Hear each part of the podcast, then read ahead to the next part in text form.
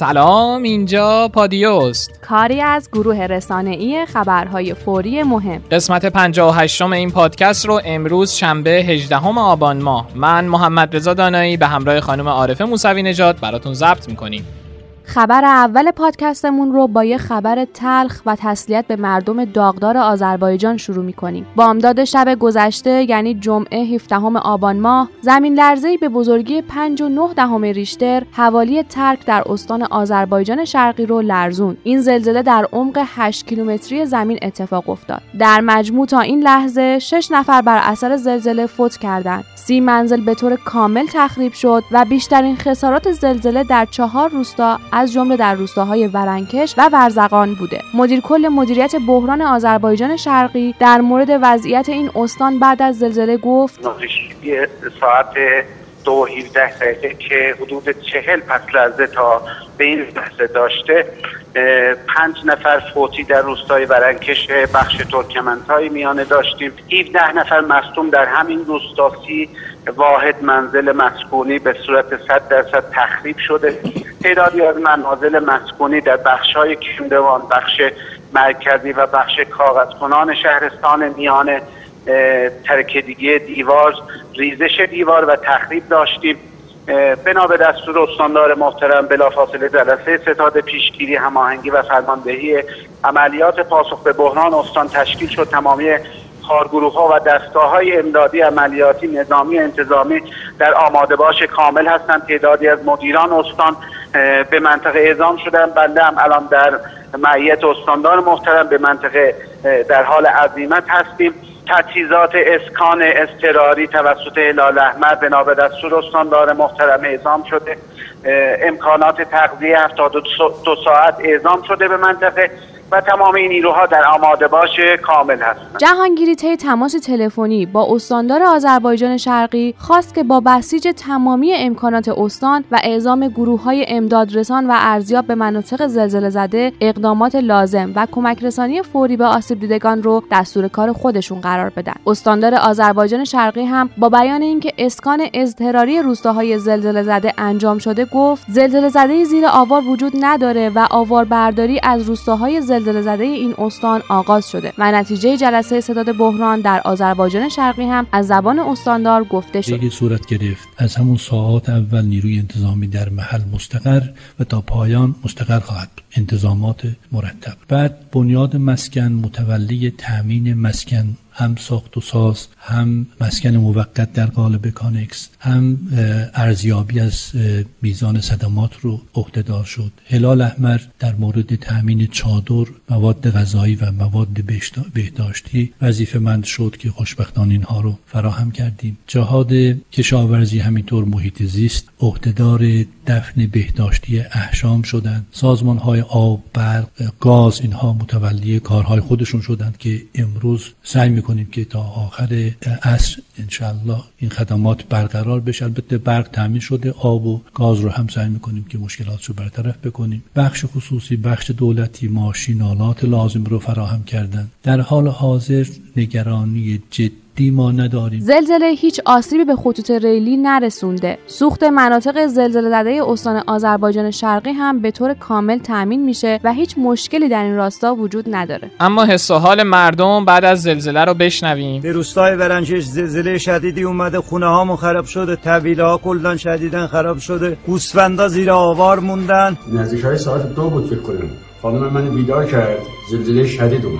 جهاد بعد رفتیم بیرون، دو نفر از آوار زیر آوار من در آوردن. خب پنج نفر از دنیا رفتن و احشام موند زیر آوار.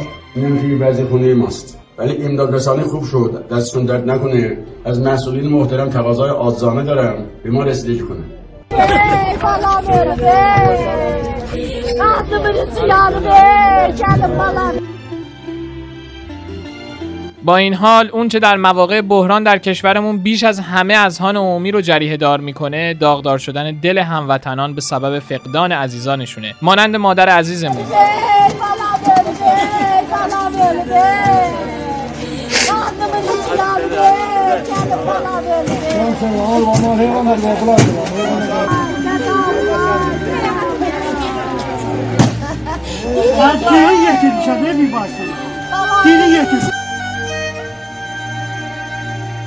زهرا دختر شیرین زبون روستای ورنکش و فرزند همین مادر عزیزی که صداش رو شنیدین یکی از قربانیان زلزله بود که به همراه آرزوهاش به خاک سپرده شد. فیلمی منتشر شده از صحبت‌های زهرا پیش از این اتفاق که از کمبود امکانات تو روستاشون گفته بود.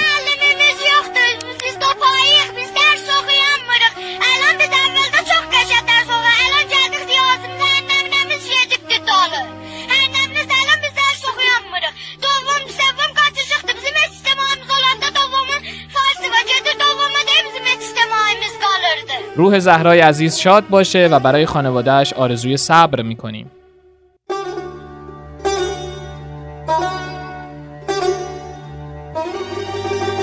روزنامه‌ها هم هر کدوم با تیترهای مختلفی به خبر زلزله واکنش نشون دادن. سازندگی نوشت آذربایجان باشین ساقولسن، یعنی سرت سلامت آذربایجان. ایران تیتر زد قررش زمین در میانه شب. تیتر جام جم هم در میانه آوار بود. اما احتمال زلزله‌های دیگر در آینده‌ای نه چندان دور بالاست. تیتر یادداشتی در اعتماد بود. مهدی زارع طی این یادداشت نوشت منطقه‌ای که دیروز در آذربایجان شرقی به دلیل زلزله پنج و نه دهم ریشتری لرزید، به سبب گسل معروفی که داره قبلا هم شاهد وقوع زلزله‌هایی بوده. یک زلزله ویرانگر در قرن نوزدهم و دیگری بیست و سه سال قبل و در ده اسفند ماه هزار و سیصد و هفتاد و پنج که در گلستان و مسیر اردبیل یعنی شمال منطقه کنونی حادثه رخ داد و ششصد تلفات انسانی رو به همراه داشت. به شخص معتقدم که این داده ها میتونه هشداری باشه برای وقوع زلزله احتمالی شدید دیگری در آینده نه چندان دور و در همین محدوده. آینده‌ای که شاید از فردا تا چند ماه آینده باشه. برای همین به نظر میرسه مسئولان باید بسیار جدی‌تر از امروز و با نگاهی ویژه‌تر به این منطقه و تحرکات گسل‌های اون دقت داشته و به نوعی آماده باشن. روز گذشته یگان‌های نیروی پدافند هوایی ارتش جمهوری اسلامی ایران مستقر در ماهشهر یک فروند پهپاد ناشناس رو بر فراز این منطقه مورد اصابت قرار داده و اون رو منهدم کردند. امیر سباهی فرد فرمانده نیروی پدافند هوایی آجا ضمن تایید این خبر گفته که این پهپاد پیش از رسیدن به مراکز حساس در این منطقه مورد اصابت قرار گرفته. ارتش همچنین فیلم کوتاهی از شلیک به سمت این پهپاد منتشر کرده که نشون میده سامانه به کار گرفته شده در این عملیات سامانه موشکی مرصاد بوده. هیچ کدوم از منابع رسمی در خصوص ملیت و مبدأ این پهپاد موضع گیری نکردند و برخی اخبار غیر رسمی منتشر شده در رسانه‌های خارجی مبنی بر اسرائیلی بودن این پهپاد هم قابل استناد نیست. ولی این خبر اونقدر اهمیت داشته که به سرعت به یکی از مهمترین اخبار روز گذشته در رسانه‌های داخلی و خارجی تبدیل شده و حتی سرفرماندهی ارتش تروریستی آمریکا در منطقه یعنی همون سنتکام هم به اون واکنش نشون داده و اعلام کرده که پهپادهای آمریکایی در منطقه شمال غرب خلیج فارس مورد اصابت قرار نگرفتن. اما جزئیات سرنگونی پهپاد متجاوز به حریم هوایی ماهشهر از زبان استاندار خوزستان. ساعت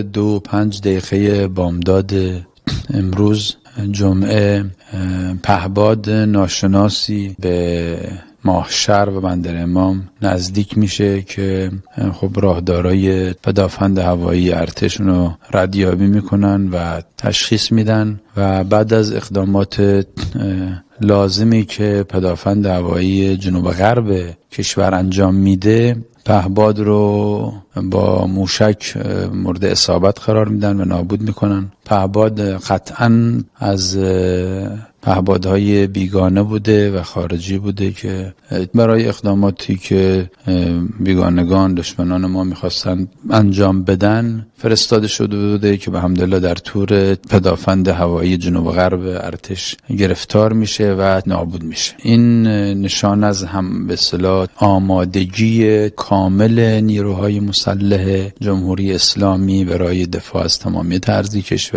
دفاع از منافع اقتصادی مملکت، دفاع از سایت‌های صنعتی و اقتصادی کشور داره که به حمدالله موفقیت‌آمیز عمل کرد. در ادامه هم سرلشکر موسوی فرمانده کل ارتش درباره انهدام پهپاد متجاوز توضیح داده که تا قطعات این پهپاد رو کامل به دست نیاریم و گراف‌هامون رو کامل نکنیم نمیتونیم به طور قطعی مبدأ و هدف اصلی این پهپاد رو مشخص کنیم. چیزی که قطعیه اینه که این پهپاد در سقف کوتاه پرواز کرده و مورد هدف سامانه بومی مرصاد قرار گرفته.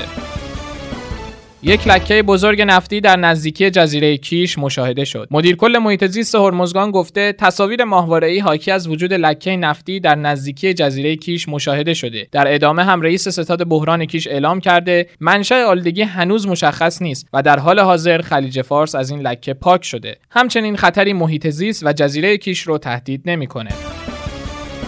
بشنویم از جزئیات گام چهارم کاهش تعهدات برجامی از زبان سخنگوی سازمان انرژی اتمی.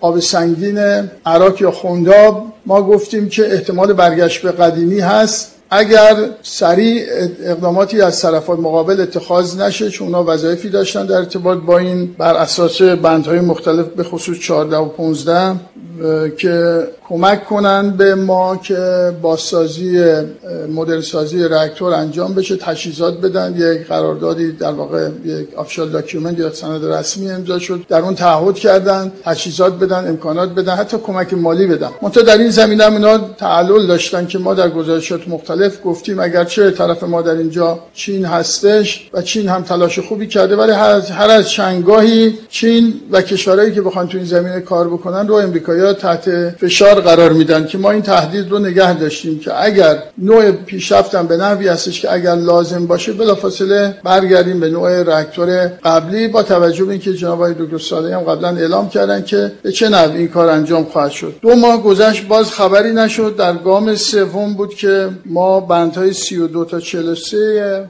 برجام رو که در ارتباط با تحقیق و توسعه هستش کنار گذاشتیم. خب در اینجا درسته که یک محدودیت‌های زمانی داشتیم، ولی محدودیت‌های زمانی بر اساس یک برنامه ایدئال بود که زمان کافی داشته باشیم برای توسعه ماشین‌های پیشرفته، به نحوی که عجله نکنیم تو این قضیه. ولی وقتی که طرف مقابل وظایف خودش رو انجام نداد، ما گفتیم که این کار میتونه به سرعت انجام بشه، انواع ماشین‌های پیشرفته بیاد وسط، واسم تولید ماشین‌های پیشرفته هم که علالقاعده در مرحله تحقیق و توسعه جمع‌آوری نمی‌کنن. وقتی تولیدی به دست میاد، این تولید رو با پسماند دوباره مخلوط میکنن. گفتیم این تولید رو هم مخلوط نمیکنیم و از تولیدش با تجربه که سقف سیصد کیلو رو هم قبول نداریم استفاده میکنیم و اینا رو به ذخایر خودمون اضافه میکنیم. این اتفاق افتاد. هفته گذشته جناب آقای دکتر صالحی در نطنز توضیحات مفصلی دادن که من الان دیگه وارد جزئیات نمیدم نمیشم. پانزده نوع ماشین الان داره، ماشینای پیشرفته داره روشون کار میشه، اگرچه اینها ماشینهای مهم ما آیار شش، آیار هشت، اخیراً هم آیار نه هستش با ظرفیت بسیار بالا پنجاه سو، ولی ماشین‌هایی هم بینابین اینا هستش که میشه گفت یه جوری فرعی این ماشین‌ها هستش که خود اونها هم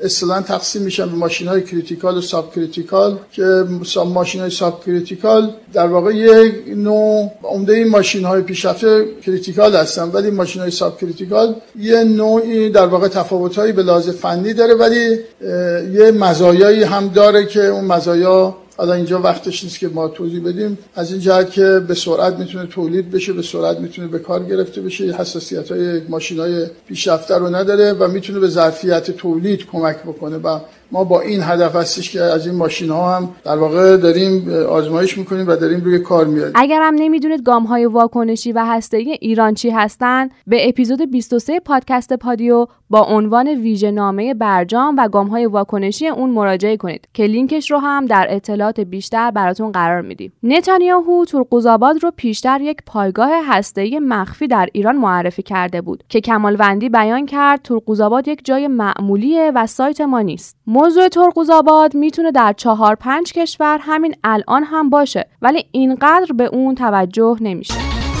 زریف وزیر امور خارجه در مورد گام چهارم بیان کرده که ما گام چهارم رو برداشتیم، با توجه به اینکه گفته بودیم اگر اقدامات طرف مقابل در مورد برجام به نتیجه نرسه گام‌های بعدی رو هم برمی‌داریم. این اقدام هم در همین چارچوب انجام شده. الان هم با طرف‌های مختلف که مایل هستن برجام حفظ بشه در حال گفتگو هستیم. فرانسوی‌ها کماکان گفتگوهاشون رو ادامه میدن. امیری معاون پارلمانی رئیس جمهور گفته بین آقای رئیس جمهور و شورای نگهبان هیچ اختلافی وجود نداره. آقای رئیس جمهور هیچ وقت در فکر این نبوده که بخواد یک نهاد رسمی کشور رو نادیده بگیره.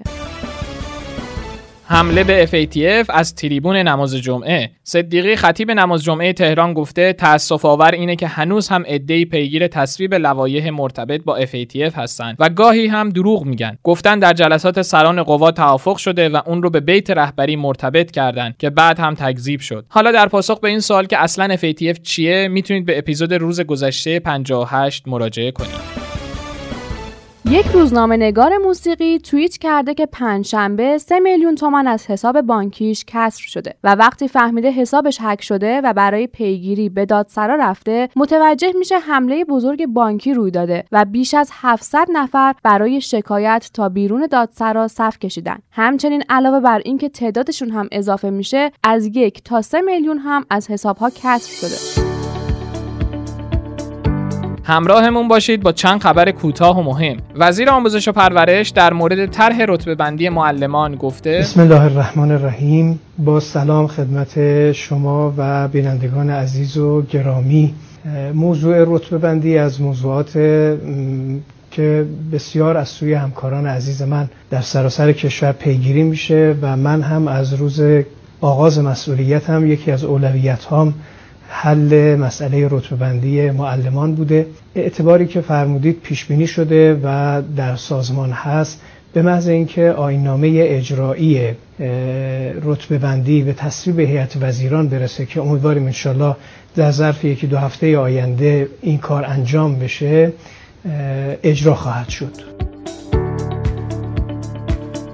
ثبت نام در طرح ملی مسکن شروع شد. نامنویسی در طرح ملی مسکن از امروز آغاز می شود. نامنویسی ابتدا در سیستان و بلوچستان، قم، خراسان شمالی و خراسان جنوبی آغاز می شود. سه روز بعد متقاضیان در کردستان، کوکیلیو، بویراحمد و گلستان و پس از سه روز در چهارمحال و بختیاری، همدان و یزد می توانند ثبت نام کنند. افراد متقاضی باید به سایت دبلیو دبلیو دبلیو دات تم دات ام آر یو دی دات آی آر مراجعه و در صورت واجد شرایط بودن مدارک خود را بارگذاری کنند. خانه اولی بودن متقاضی الزامی است. تأهل و داشتن سابقه سکونت در شهر مورد تقاضا از دیگر شرایط ثبت نام در طرح ملی مسکن است. رئیس کل بانک مرکزی گفته بیش از سی بانک فعالسازی رمز پویا رو شروع کردن، اما به دلیل هوشمند نبودن خیلی از موبایل ها اجباری کردن استفاده از رمز پویا در حال حاضر مقدور نیست. امروز ای اف سی به صورت رسمی به فدراسیون‌های ایران و بحرین اعلام کرد که عراق در کشور اردن میزبانی اونها رو بر عهده داره و تیم‌های ملی عراق و ایران در تاریخ بیست و سوم آبان در ساعت شانزده در اردن به مصاف هم میرن. ازدواج مشروطه تیتری در جام جم که به شروط عجیب برای ازدواج پرداخته. آرش دولتشاهی وکیل پایه یک به این روزنامه میگه که بارها دیده شده که شرطی از سوی مرد مبنی بر اینکه تا چهار سال اقدام به تهیه مسکن نخواهد کرد به صورت قراردادی میان زوجین قید شده، به این مفهوم که مرد تا چهار سال بعد از ازدواج متعهد نیست مسکن جداگانه‌ای برای زندگی مهیا کنه. هرچند این شرط به صورت قانونی در دفترخونه‌های ازدواج ثبت نمیشه، اما تلنگری برای اونایی که مدت هاست با مصوبه و لایحه سعی دارن ازدواج رو آسون کنن. دختران مکانیک در شهر زیبا. کیانا یار احمدی و نیلوفر فرهمند، دو دختر بیست و نه ساله ایرانی، مدتی در یک تعمیرگاه مشغول یادگیری فنون مکانیکی هستند. کیانا حقوق خونده و نیلوفر در رشته گرافیک مدرک کارشناسی داره. این دو دختر جوان میگن که میخوان پس از آموزش و یادگیری این شغل برای خودشون یک گاراژ راه بندازن. اونا پنج ماهیه که در یکی از گاراژهای غرب تهران مشغول به کار شدن. حالا بهتره گفتگوی یورونیوز با این دختران مکانیک رو بشنویم. من کلا دختریم که دوست دارم از هر چیزی سر در بیارم، یعنی معمولا رشته های مختلف رو امتحان میکنم، چند تا جای مختلف کار کردم که دقیقا بدونم علاقم توی چیه و بتونم توی همون محیط کار بکنم. اولش براشون خیلی غیر طبیعی و جدید بود، ولی بعد یه مدتی که پشت کار ما رو، جدیت ما رو دیدن، تونستن ما رو به عنوان یه همکار و یه کارآموز قبول بکنن و حمایت های اونا بود که باعث پیشرفت ما شد. یعنی حتی اگرم جدی نبودیم الان خیلی جدی‌تر از گذشته ایم و واقعا مسئول میدونیم خودمون رو. ما خیلی پیغام داشتیم از خانم‌های مختلف که اونا هم علاقه‌مندن به کار مکانیکی. وقتی یه خانم توی یه مجموعه باشه امنیت اونجا خیلی بالاه و خودش باعث اعتماد و جلب اعتماد مشتری و تمام آدمایی میشه که میخوان ماشیناشونو تعمیر بکنن.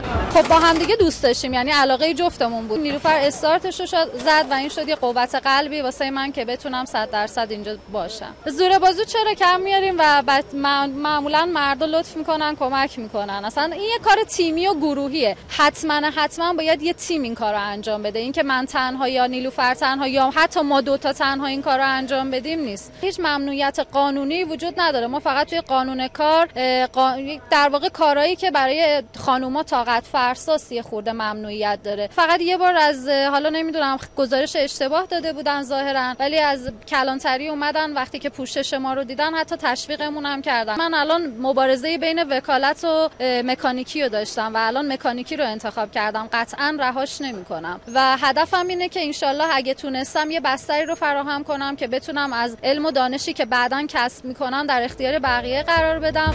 یه نه اومدم برای کارهای ماشین خودشون، اومدم اینجا کارو دیدم، میگم ما می‌خوام کار کنیم، یاد بگیریم، می‌خوام بیام پیش شما. منم که دیدم خانومن اول زیاد چیز نکردم، وقتی دیدم علاقه دارن مانعشون نشدم. اکثرا که اومدن تشویقشون کردن، بعد کارشون هم خوبه. مشتری میاد کارشون رو دیده، بعد میگم میتونم بهشون انعام بدم. گفتم میل خودت، دوست داری بده، دوست داری نده. ولی خب اکثر مشتری‌ها بهشون انعام دادن. خب خیلی هم خوشحال شدم.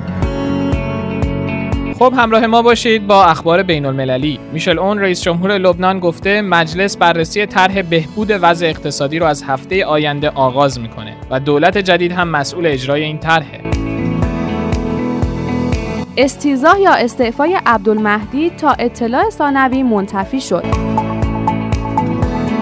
اردوغان رئیس جمهوری ترکیه هم در مورد عراق گفته چه کسانی پشت ناآرامی‌های عراق هستند. ما حدسایی میزنیم و فکر میکنیم ممکنه اینها به ایران کشونده بشه. هدف این اعتراضات ایجاد شکاف در جهان اسلام و ایجاد اختلاف بین همدیگه است. بشار اسد رئیس جمهور سوریه در گفتگو با راشا تودی گفته کشورهای غربی قصد دارند به مردم سوریه آسیب برسونند، چون در نظر اونا از این مردم انتظار میرفت علیه دولت قیام کنند. بشار اسد همچنین گفته توقیف نفتکش ایران توسط انگلیس راهزنیه. سردبیری که برای گذران زندگی در خیابان سی تیر ساز میزنه. خبر آنلاین نوشته مسعود رفیعی طالقانی از روزنامه‌نگاران با سابقه برای امرار معاش و کسب تجربه شخصی مشغول نوازندگی خیابونیه. تصویری از وی در خیابان سی تیر تهران منتشر شده که نشون میده او در حال نوازندگی خیابانی و کسب درآمد از این راهه. با شناختی که از طالقانی و روحیات وی وجود داره و مطلبی که در توییترش منتشر کرده، او این کار رو نه تنها برای امرار معاش، بلکه از روی دل و برای کسب تجربه و شناخت جامعه‌اش هم انجام داده. سلام آقای رفیع، فیلمی از شما منتشر شده توسط خبر آنلاین که در حال ساز زدن هستید. میتونم بپرسم چرا دیگه کار روزنامه‌نگاری رو ادامه ندادید؟ چه مشکلی پیش اومده؟ من سلام عرض می‌کنم خدمتتون. والا کار روزنامه‌نگاری رو من ادامه میدم، اما کار روزنامه‌نگاری گاهی وقتا بی‌مهر میشه با یه آدمایی مثل من که دنبال یک فضای نسبتاً مستقل و با صداقت هستن توی مطبوعات و اساساً کار رسانه‌ای که بنا دارن انجام بدن. خب من یه سابقه‌ای دارم، یه کارنامه‌ای دارم که حالا برای اونایی که منو میشناسن، برای مخاطبینی که در دورهای مختلف داشتم، کارنامه روشنه. من همیشه مستقل از در واقع خیلی از نگاه‌ها و جریان‌ها و نهله‌های قبولشون نداشتم، به لحاظ فکری و سیاسی و عقیدتی کار کردم و خب در یه برهه‌ای از زمان که الان قرار گرفتم نتونستم چیزی که دلم میخواد، اون جایی که دلم میخواد باشم رو به اصطلاح پیدا بکنم و توش قرار بگیرم، یا نتونستم یه رسانه مستقلی داشته باشم. از طرفی خب مشکلات عدیده مالی هم تو زندگی همه ما هست، تو زندگی حرفه‌ایمون هست. خب سرمایه هایی که نداریم، یه جاهای دیگه سرمایه ها متمرکز شده و من نمیتونم، یا دست کم تمام تلاشایی کردم نتونستم در چند وقت اخیر اون رسانه مستقلی که خودم مد نظرم بود رو داشته باشم، یا یه جایی مستقل باشم که این کارو انجام بدم. از اینجا تصمیم گرفتم خب یک رسانه دیگه ای داشته باشم دست کم، تا زمانی که بتونم اون شکلی از کار که دوست دارم انجام بدم رو پیدا بکنم. این رسانه هم خب موسیقی بود. من یه آدم علاقه‌مند به موسیقی هستم، مشتاقم به موسیقی. و از طرفی خب موسیقی خیابونی هم چون سالیانی است که البته در کشورهای غربی و حتی شرقی طولانی‌تر، سنت طولانی‌تر از ما داره، ولی خب در ایران این کمتر بود و حالا چند سالی است که مطرح شده تو جامعه ما و حال وجود داره. منم تصمیم گرفتم به عنوان یه آدمی که اهل رسانه است، اهل گفتگو با مردم، اهل حرف زدن، به حال دنبال یه مدیایی میگرده برای گفتگو با مردم، موسیقی خیابانی رو انتخاب کنم به عنوان یکی از روش‌های رسانه‌ای خودم. از طرفی هم خب اعتراضی باشه به وضع موجود رسانه‌های کشور که خب تمرکز زیادی داره در دست بعضی جریان‌ها و افراد خاص. این کلیت کاریست که من کردم، چیز خیلی پیچیده‌ای هم نیست. صدای مسعود رفیعی طالقانی، سردبیر سابق روزنامه همدلی رو شنیدید. این بود قسمت پنجاه و هشتم پادکست خبری پادیو به سردبیری آقای مهدی هاشمی. جا داره مجدداً تاکید کنیم که از این به بعد میتونیم پادکست های ما رو در تمامی اپلیکیشن های پادکست مثل کست باکس، پادکست آیفون، گوگل پادکست، اسپاتیفای و انکر بشنوید. کافیه رادیو پادیو رو سرچ کنیم. البته اگر برنامه دریافت پادکست ندارین، میتونین در کانال تلگرام رادیو آندرلاین پادیو هم بخشای خبری ما رو بشنوین. مثل همیشه ما میزبان صدا و نظر شما در پادیو هستیم. برای همین نظرتون پیرامون اخبار روز رو در تلگرام به اکانت پادیو آندرلاین بیوتی ارسال کنید. خدا نگهدار. خدا حافظ.